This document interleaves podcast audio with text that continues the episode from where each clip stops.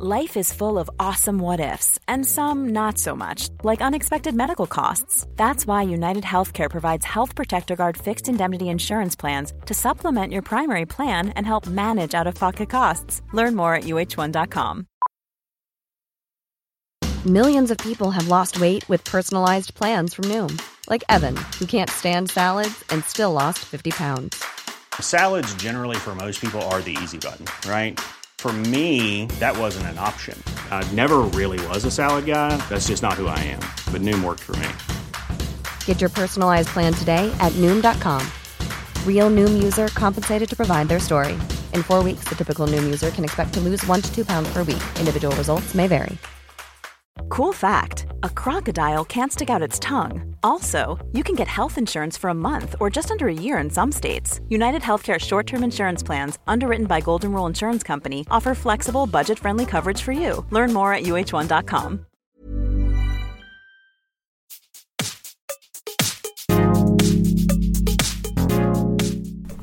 Hello, I'm Sam Delaney, and this is The Reset, a mental health podcast without all the bollocks. What you're about to hear is the second part of my conversation with the excellent writer and broadcaster Matt Morgan. In part one, which was out last week, Matt told me about suffering from anxiety and being diagnosed with ADHD. We left off with him telling me about a particularly severe panic attack a few years ago, which ended with him being rushed to hospital in the back of an ambulance.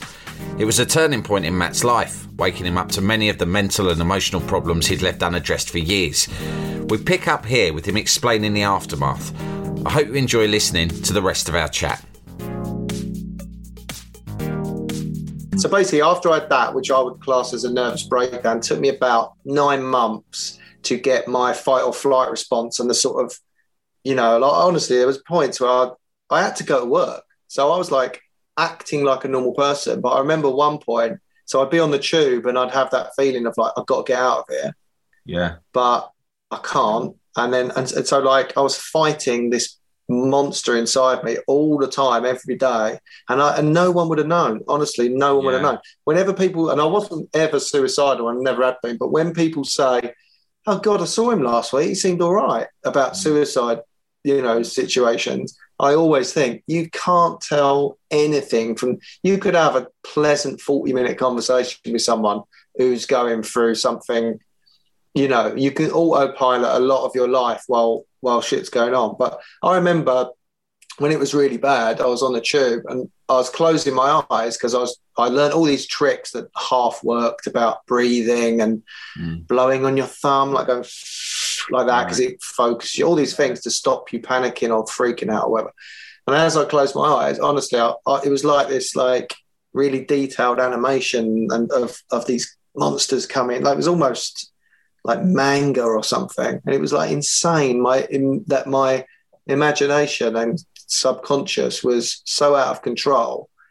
I was literally seeing demons and stuff. And I was like, but then part of me was just me going, well, this is a bit fucking much. What's happened here? Like, what is going on? Because I was still me, the normal me who was a passenger in that body was just going, this is mental. But what I did, I went to the doctor, the G, I think the NHS, the GP situation, I don't think I pursued it very well. And the first, I mean, check this out. The first time I went, I said to the woman, the GP, my hands didn't feel like my own. I described that the very first sort of problem I had.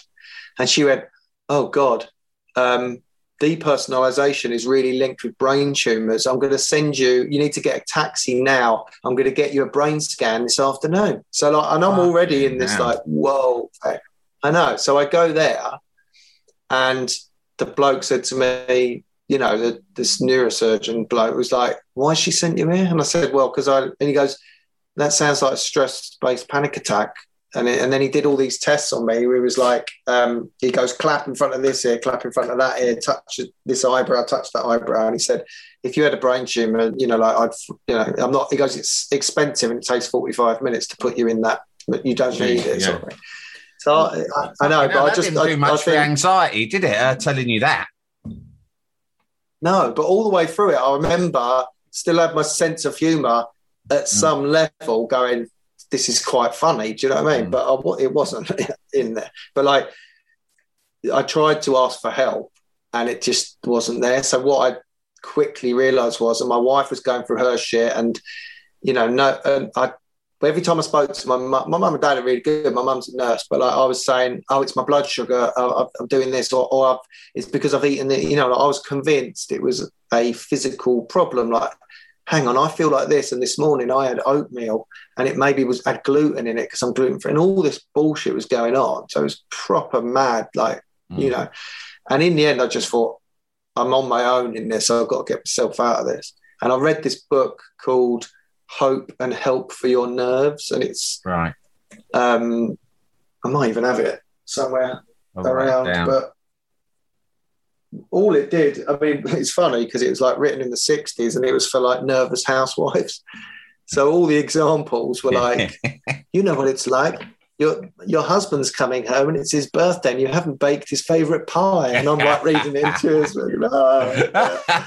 you know so but like basically what that book said was you've had a nervous breakdown. And that and then that made me go oh that's what's happened and then once honestly once i read that i was like once you can label it yeah and also, there's a masculinity, is it masculinity or pride or ego thing of saying to someone, oh, you had a nervous breakdown is a thing. Going, mm. I had a panic attack and I used to see manga stuff coming to get me. And yeah. I was, you know, it just sounds insane. So, but what that book said as well, which was a big change for me, because my fear was like, I'm going mad. This will get worse and worse, and I'll be committed, and that's the yeah. end of me, right? And I think it was in that book where she, I don't know how she worded it, but she sort of said, a nervous breakdown isn't you haven't gone mad you've gone sort of hyper sane do you know what i mean like yes you're actually stressed out about real issues and real things that need to be done and that's overwhelmed you as opposed mm. to madness like oh you know i'm going to paint my legs blue and go and you know sleep under the trampoline that sort of thing not to belittle anyone who's got that sort of yeah, shit going on yeah. but that was my fear. clearly, like, and you stop being able to suspend your disbelief about the fucking intense madness of real life because it is fucking mad. Yeah. And sometimes yeah. I suppose but then going something in our brain point, just stops it.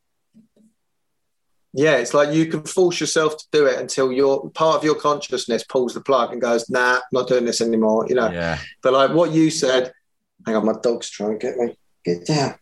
Um, about oh, I've lost my thread now. What were you? What was it? I was going to go back to. Oh yeah, about the masculinity thing of like you.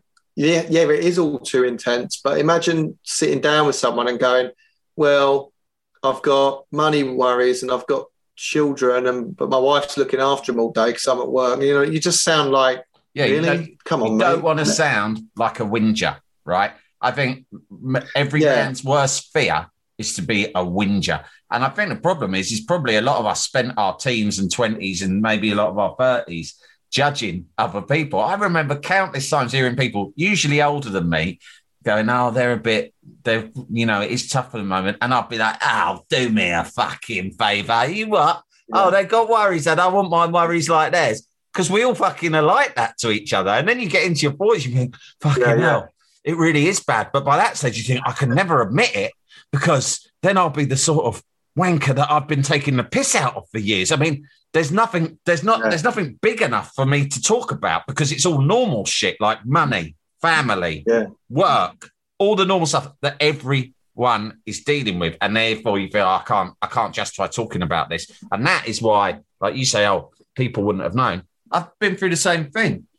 You, you, you just are fucking amazing at like um you become amazing at like masquerading as someone who's kind of fine. And uh, and yeah. but I used to find that exhausting. I, I used to literally come home if I had to go out for meetings and stuff. And because of the sort of work that I do, and you do, uh, you, you know, we're in similar industry and stuff. You kind of have to. You might go out to meet someone, and you have to try and be quite charismatic. Do you know what I mean? You you have to sort of yeah. like make an effort, right? and I would come away drenched in fucking sweat, drenched in sweat in those days. You know, I'm going back to like 2012 or something when it really hit me. And I, because it would just be exhausting yeah. to maintain the act, but I, I did at all times. I got quite good at it. Yeah. I think it, it just compounds yeah. everything that's already there, doesn't it? Because you're putting so much effort into pretending. Yeah. and I'm, I can talk about it openly now, but even after, well, first of all, I found it triggering talking about it because it used to, I used to be scared it would come back. Mm. Um, but yeah, certainly at the time, I wouldn't, I wasn't telling anyone. I was telling people I've got this neck thing because my neck was tight and whatever. But I was like, oh, my neck, and I, I kept getting blurred vision because I was that stressed or whatever. And so I was saying, oh, I can't, you know, I'm having this, and I sort of ditched so many appointments and things and meetings, and you know. Mm. But I didn't tell anyone, and I wasn't. It's only you know years later where I can go. You know, I'd only. I, I think it. I think it's interesting, but I also think if it helps one person, who, you know, because when I was going through it, I, until I got a label and an understanding, and then really, I mean, people, you know, yes, you should talk to other people, but I found that I was on my own. I was the loneliest feeling. It was just like I've got mm. to get out of this on my own. But once I learned incrementally, you know, and I sort of got myself out of it and came back to normal, it was like that's the other thing, knowing that it will end. Yeah. It's However not you're not permanently like that. Yeah. And my um, chiropractor, he was he's really good because um, we've moved now, so I don't see him anymore. But he's it's much more holistic understanding of people than just being a chiropractor. But he said there's normally a route which is perhaps you know like the job you've got or this not the industry you're in i mean that specific job or a relationship or whatever and he said until you remove yourself from that thing you can't heal you can't you know like you're still and so i was like well it's my job but yeah it's the only way i can make money and i've got to make money so but what i did was from i started to go now i'm only going to work on things that are like i actually want to do because then you have a source of energy especially with adhd you, I was, you know, forcing myself to work and come up with jokes, and you know, it's it's sociable, like you say. It's like I'm doing meetings, not so much now because of Zoom, but but like going, you know, into London because I was living in Bromley, so it was a bit of a trek in, mm. doing meetings, being ha ha, you know, all that mm. shit, and like, oh, it's it's hard work because when you're not feeling it, and it is a charade, it's yeah. like you come home and you're just that's when I like come home and just drink a load yeah. of fucking wine or whatever. I would, and I remember actually like doing a radio. I was doing a radio show with Gordon Smart. We were covering for Johnny Vaughan on Radio X, and it was fine. It was like you know it was good, but I think the the effort of like you're not allowed to swear and you're on edge. Your you know your brain has to be on like am i what am i saying you know i'm reading out an email and i've got the wrong bit of paper so oh, i've got you know like that sort of on air feeling yeah right? yeah and then and then i got into a little habit of you know those little bottles of wine? Mm. the little like mini bottles of wine? Yeah. Drinking one of them on the train because i'll be like oh it's the equivalent of going for a drink after work. I'm just yeah. doing it on my own on a train you know? And then and then I'd but then it ended up like oh, I'll have two of them because like you know, have two of them, and then they started like, marketing oh, plastic glasses with a foil lid, so people could do just that, didn't they? Yeah, I know. And then I was like, was I decided not to drink, and then after maybe like two or three days of my body going, "Hey, where's that thing gone that mm. we do in the evenings?" I'm fine. Like it just, it, I don't find it a struggle at all. It just, it just like it's gone. And so I done. A, I had a meeting the other day that was in a pub because they didn't know I wasn't drinking, and so they thought, oh yeah, we'll do it at the end of the day. We'll all have beer or whatever. And so I turned up and I had to have sparkling water, and I was thinking this is going to be weird. I felt a bit anxious before the yeah. meeting because I hadn't done a physical face to face meeting for a while. And what I just now do is like just don't listen to my inner voice. Just try and be in the moment. Don't don't you know? It's hard to do, but you just go it is what it is. I've got to get like this isn't a meeting; it's a series of moments. There's a moment where you go, oh, and you've arrived, and then you mm. there's some small talk, and then you're in a meet, and just try and have a conversation about the project, and that's your focus instead of my normal focus. It's oh god, she her hair looks weird. This is weird. I need another drink. Oh my god, I wish we were inside. I'm, I should not have worn this coat. You know all that noise. yeah And so actually, when I did that, I, if I hadn't said to myself, "I'm not, I'm doing like six months no drinking," and I'm, and that's a because that's an absolute. Mm. I can deal with that. If it was a debate, yeah. like I'm only going to drink on special occasions, I would have said, "Well, that meeting is a sort of special." You know, I would have. Yeah, yeah. No, it's, it's, I, am total advocate that the only thing that worked for me after years of trying was just a unilateral decision, because if not, it's just what like you're talking about the constant fucking inner debates and, and concerns and preoccupations that plague your mind about everything, which I can relate to. Yeah. Well, drinking is one of the biggest because you're in one non-stop. When when I was drinking, I was in one non-stop, lifelong conversation about whether I could justify drinking at that particular moment in that particular place, whether it was a good idea, whether I'd regret it afterwards.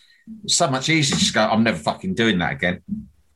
Do you know what I mean? And then yeah. and then you just that's it. There's no there's you, the conversation yeah. stops. You think about something else. Start worrying about something different. Usually, yeah. um, exactly. And also then you go. It just drops for me. It just drops off the radar as an option. You know, so it's like I don't know. And I, I know that's quite lucky because well, what I'm saying is I think I'm not chemically.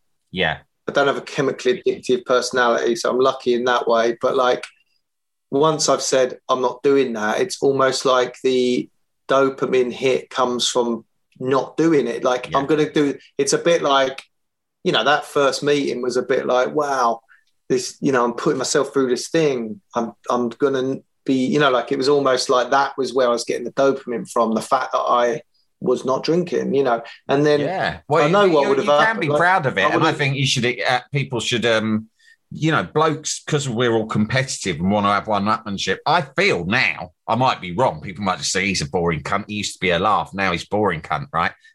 fine.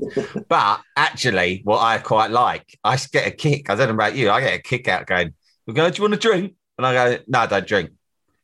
And like, but yeah. you're happy to go to the pub anyway, or I'm happy to go to the football yeah. or to all, all the things really that I would have gone to anyway but I'm yeah. happy to just say I don't drink. And you get a, you do get a little dopamine kick out of that because you feel slightly not superior. yeah, like you that. Big, yeah. You don't feel superior, but you it's like a show of strength.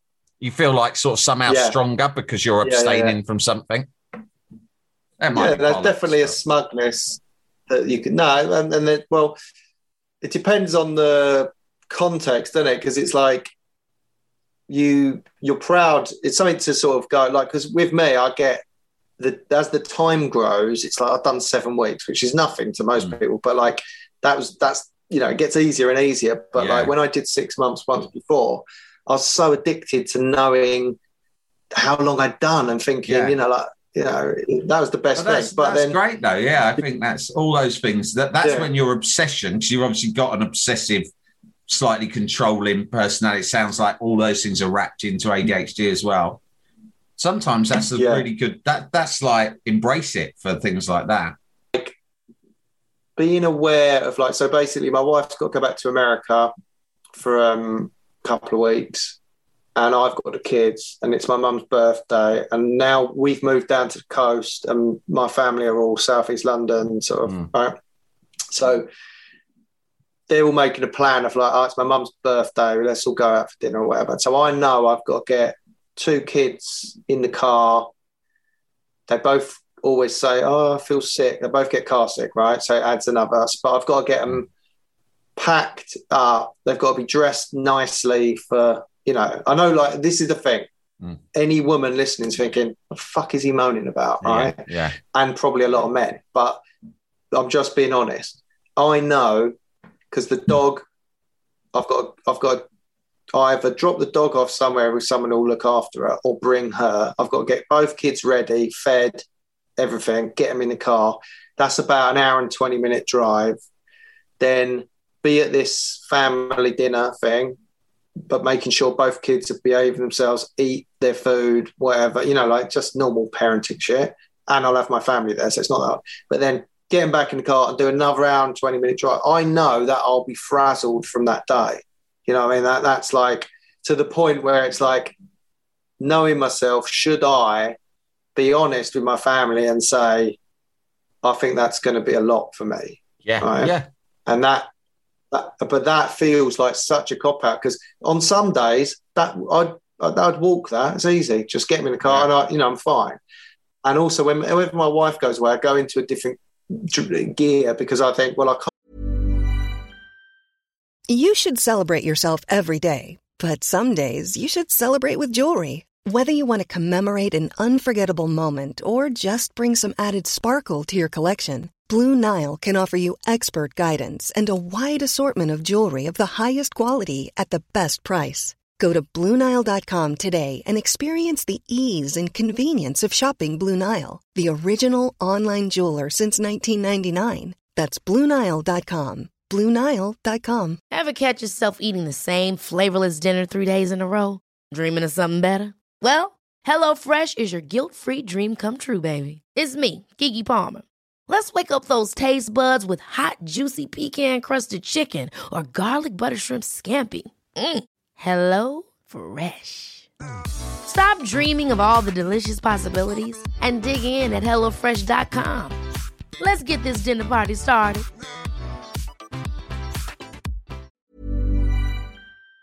Can't do work. I can't be thinking about sitcom story in my head and going round and round about character and stuff mm. because she's not here. I'm doing everything, and so I'm I'm much more capable with situations like that. But I think once you once you know yourself and just think, you know, you've got to be honest and go, I think I'm going to struggle with that. I think that might be a bit stressful, or you know, not in a you know copying out of it way, but just going, how can I make that, you know, just really sort of seeing ahead and thinking, is that going to be a problem for me, you know? And I think that's what men, especially, but everyone really needs to do. You've got to be realistic with what be, be honest. Are. Be honest with yourself. Look after yourself. Yeah. That to a large extent means just saying no to shit. And you know, everyone, but yeah, like you say, men for particular reasons, we just don't do that. And we're just maybe it's our generation. I always think, you know, we grew up in the fucking Thatcherite era where there was an obsession with productivity and your sort of yeah. sense of value it was you, you, you, you yeah. the amount you could fucking produce, the amount of work you could do, the amount of shit you could juggle. Yeah, yeah, I know. I mean, it, lockdown really suits my sort of like, oh, like Zoom Zoom meetings instead of real meetings. Uh, it's, it's, very comfortable to me, not in a sort of like, you know. But Thatcher, I mean, we might have had to, if we'd done this 18 months ago, me and you might have had to fucking slip into Soho to yeah. meet at a studio. It would have been awful. With no booze. No beers. oh yeah, over beer. And then the train, the train journey afterwards would be terrible. Little wine. uh, no, Thatcher said a man if a man over the age of 30 is on a bus he's a failure or something like that i don't know she's there's some quote Fuck i know yeah. and like yeah. and for yeah, some reason that actually stuck in my head and so like i think there was going back to that like panic attack thing apart from all the kids stress and all that stuff, there was a career like because I'd I was trying to think what where I was in my career, but I'd written like a sitcom and done two series of it. I, I, keep thinking, oh no, I hope this wasn't when he was working with me. yeah. No, I mean like in right. career wise, in, in, the sense that like, I'd done two series of a sitcom for Channel Four, on my own, written it on my own. So mm. at that point, it was like fucking hell, that's really good. But then I hmm. made a that was quite comedy drama and sort of gentle. And I thought, no, I want to do balls out comedy, like Arrested Development, sort of, you know, like big jokes and stuff like that. Which turns out is way harder to do because there's less need, there's less want for it, commissioning wise. It's you need the right director, the right, you know, like you can write that, and then the casting process. And so I did a few things that didn't quite work. Do you know what I mean? And um, yeah. and even when you're you're you know it's fine if you're writing a sitcom and it's on you're getting multiple series and stuff then you're the money's great. But you generally do something and then you're three months you're writing a pilot which is a few grand really in your pocket. It's just like it's not it was just not good enough. So in my head i'd got to the point where i was borrowing money off my parents you know to keep going with no sort of like plan of like oh i just need this for six months. It was like this is keeping my children fed. And so in my head, it was like, you're a failure, you know. And I remember being on buses because, yeah. I mean, I had to, I'd get buses now. It's like sometimes you live in London, if you know, or work going for meetings or something, you'll get on a bus. But like, and I remember that sort of. I don't know why Margaret Thatcher. You're a failure if you're on a bus. So there was too many Yeah. voices going, "You're a failure. You've messed up." And then So many. There's a whole industry in those fucking voices. Every fucking ad's trying to tell Yeah. you you're a failure. You But it know? was also because it's like a creative job, you just think, am I delusional about how good at this I actually am? And should I, you know, is this just like, am I, because it's fine if you're just you, but when you've got a wife and two kids dragging along behind and you think, you know, am I that dad who's still thinking he's going to make it as a pop star and he's like, Oh, you know, yeah. on X Factor, and it's like, Yeah. oh God, what are you doing, mate? Am I the comedy writing equivalent of that?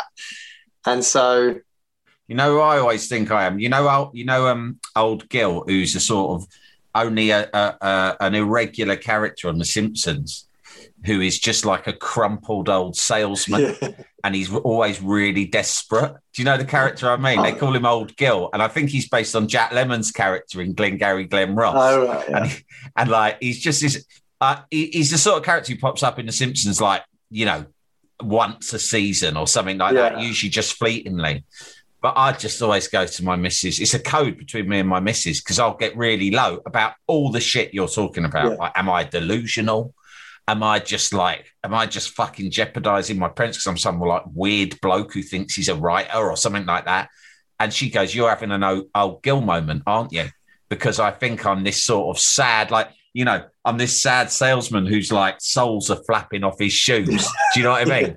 And he's like, and he's just begging for one last chance. Do you know what I mean? Please, You got to help me. You got to help me.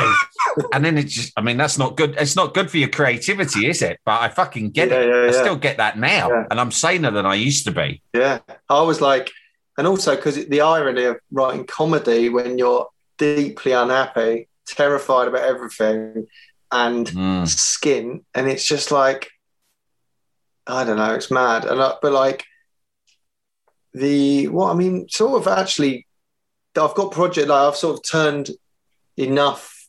There was a turning point where I was like, oh, I just don't earn enough money to support what you know. That's why everything's stressful because not enough is coming in for what's going out, and we got what's going out down to the Mm. minimum, and still wasn't enough. You know, so because I'm stupid with money. I'm not stupid. I'm actually really good with money, but I don't understand the abstract money of like mortgages and credit cards and stuff like that. I think like I've earned that. That's tax. I can spend that.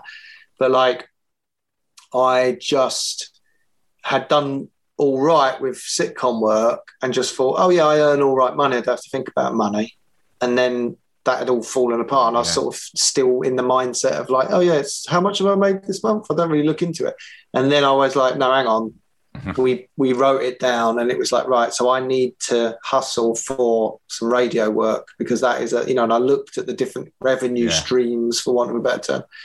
And it was just like I wasn't, you know, I wasn't really doing it right. I wasn't thinking, you know, I was, I was waiting for my sitcom chances when I should have just gone, go and do some team writing on that show or do, you know, like, and that's probably around that Yeah. time. No, actually, this was after I'd worked on your thing.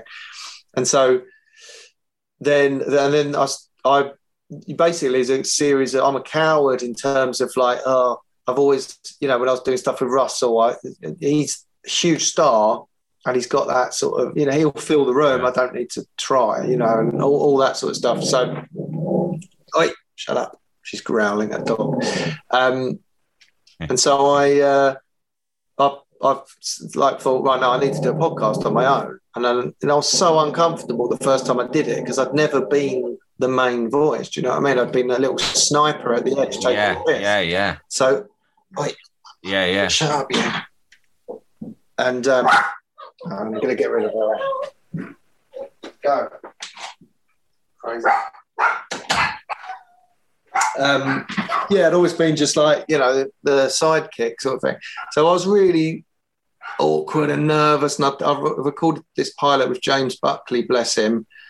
And he was very, I mean, he was all right, but it wasn't good enough. As do you know what I mean? I didn't know what I was doing Mm. and I didn't know how to do the housekeeping of like, hello, welcome to the show. You know, I felt such a plum saying that. Yeah. Because I, you know, you get that Smashie and Nicey thing where you sort of feel like you go, hello, you Yeah, know, like yeah. it's weird. And so I, Welcome. Yeah. yeah, like any sort of housekeeping, I just thought, oh, that sounds awful. I hate, you know, and I don't like the sound of my own voice when I listen back to it. Mm. But anyway, I just thought, no, do it. The first one was awful. Then I, I think the first episode was Noel, so I was comfortable with him, but I was a bit sweaty because I was like, oh God, this is my Yeah. own thing. And then after doing it a few times, now I do it on Patreon. I do my own thing on Patreon, which is financially way better, but mm. also I'm really comfortable doing it. I'll sometimes do solo ones where I talk for two and a half hours just about with very little preparation, you know.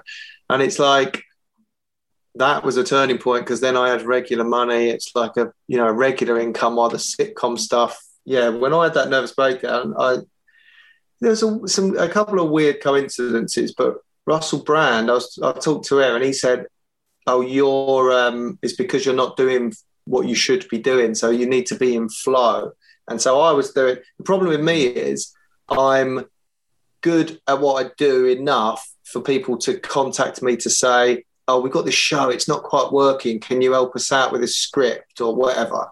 And so I think Yeah. oh, I need work and I've got to support my family and stuff. So yes, and then I do it, and then they go, yeah, we, what we're doing is we're trying, and I'm too cap doffing, and I, oh, okay, yeah, even though I think, oh no, this isn't right. And so Russell said, you need to be Yeah. true, you need to find out what it is you want to do and just do it, and then wait for people Mm. to come. You know that sort of, and I'm like, well, I can't. That's like that's great coming from someone with money Practical. and practical, like Mm. but it was good advice. And he said, there was this weird coincidence where he said to me, Oh, I've got this book. I can't remember what it's called.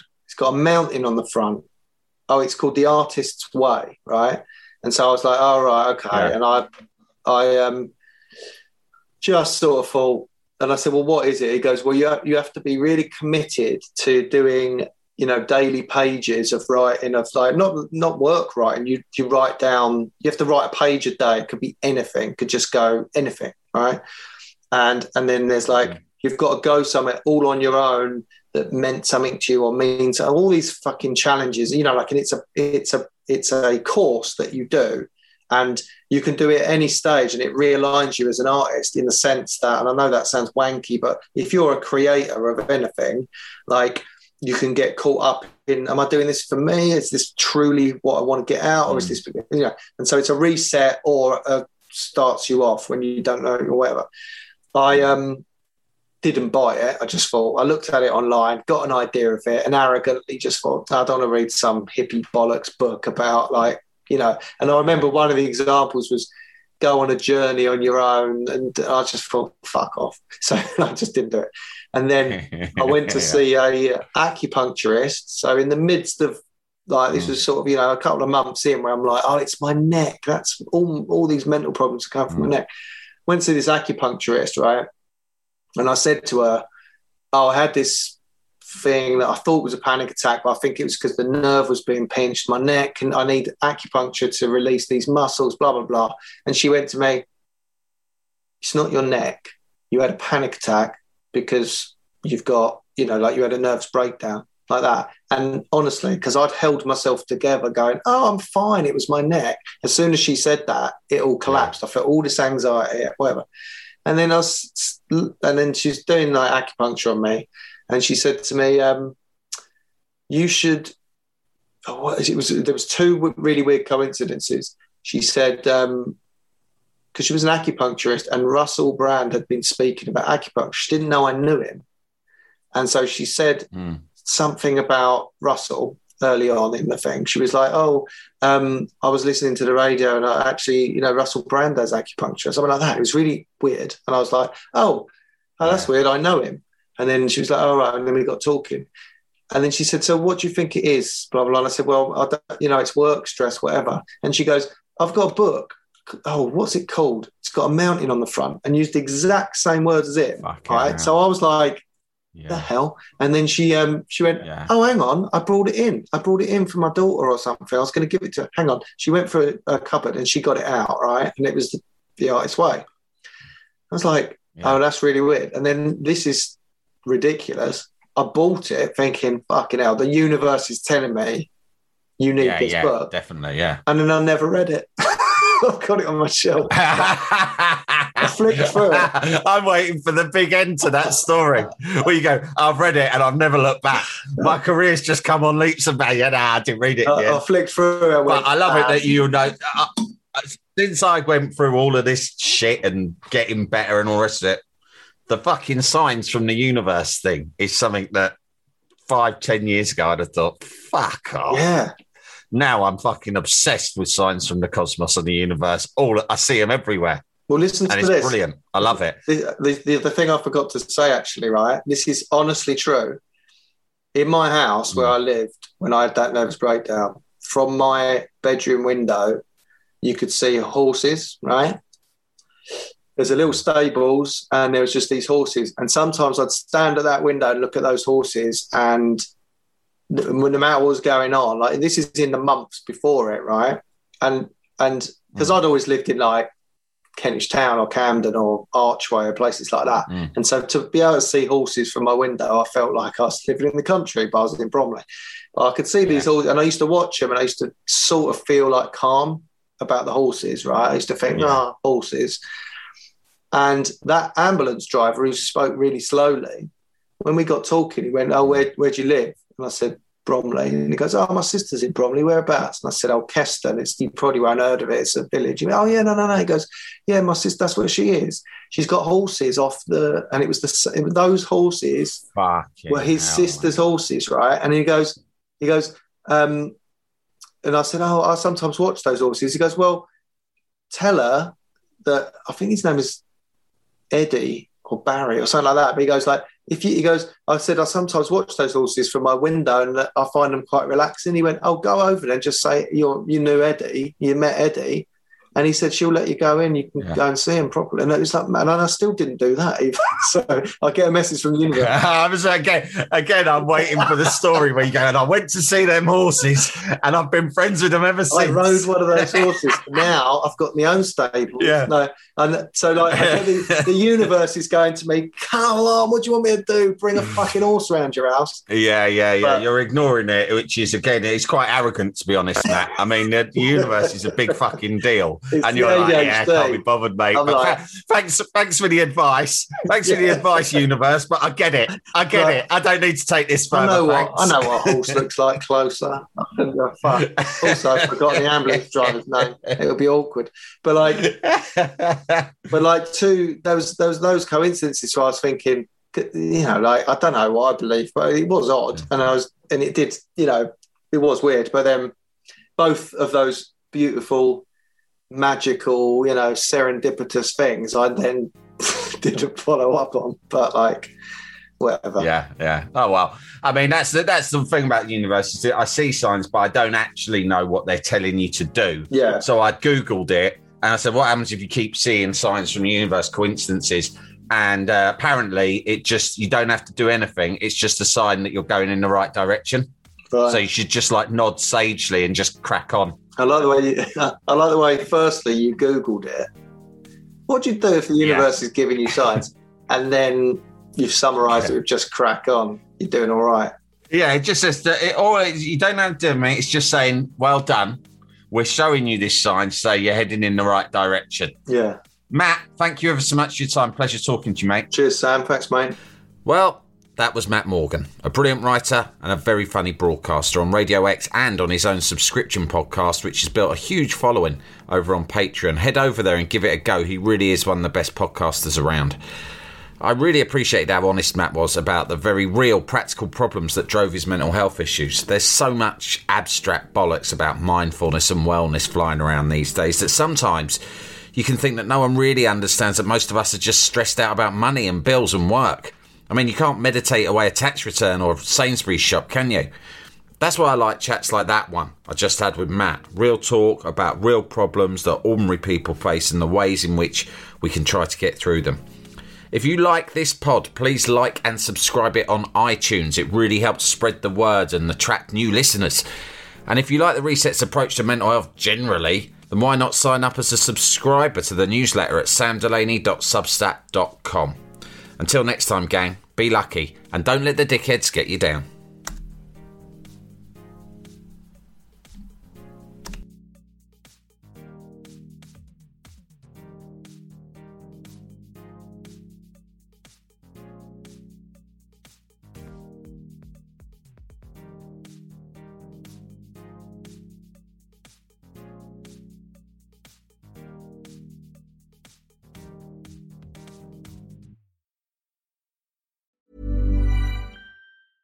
Ever catch yourself eating the same flavorless dinner three days in a row? Dreaming of something better? Well, HelloFresh is your guilt free dream come true, baby. It's me, Keke Palmer. Let's wake up those taste buds with hot, juicy pecan crusted chicken or garlic butter shrimp scampi. Mm. Hello Fresh. Stop dreaming of all the delicious possibilities and dig in at HelloFresh.com. Let's get this dinner party started. Hey, it's Paige DeSorbo from Giggly Squad. High quality fashion without the price tag. Say hello to Quince. I'm snagging high-end essentials like cozy cashmere sweaters, sleek leather jackets, fine jewelry, and so much more. With Quince being 50 to 80% less than similar brands.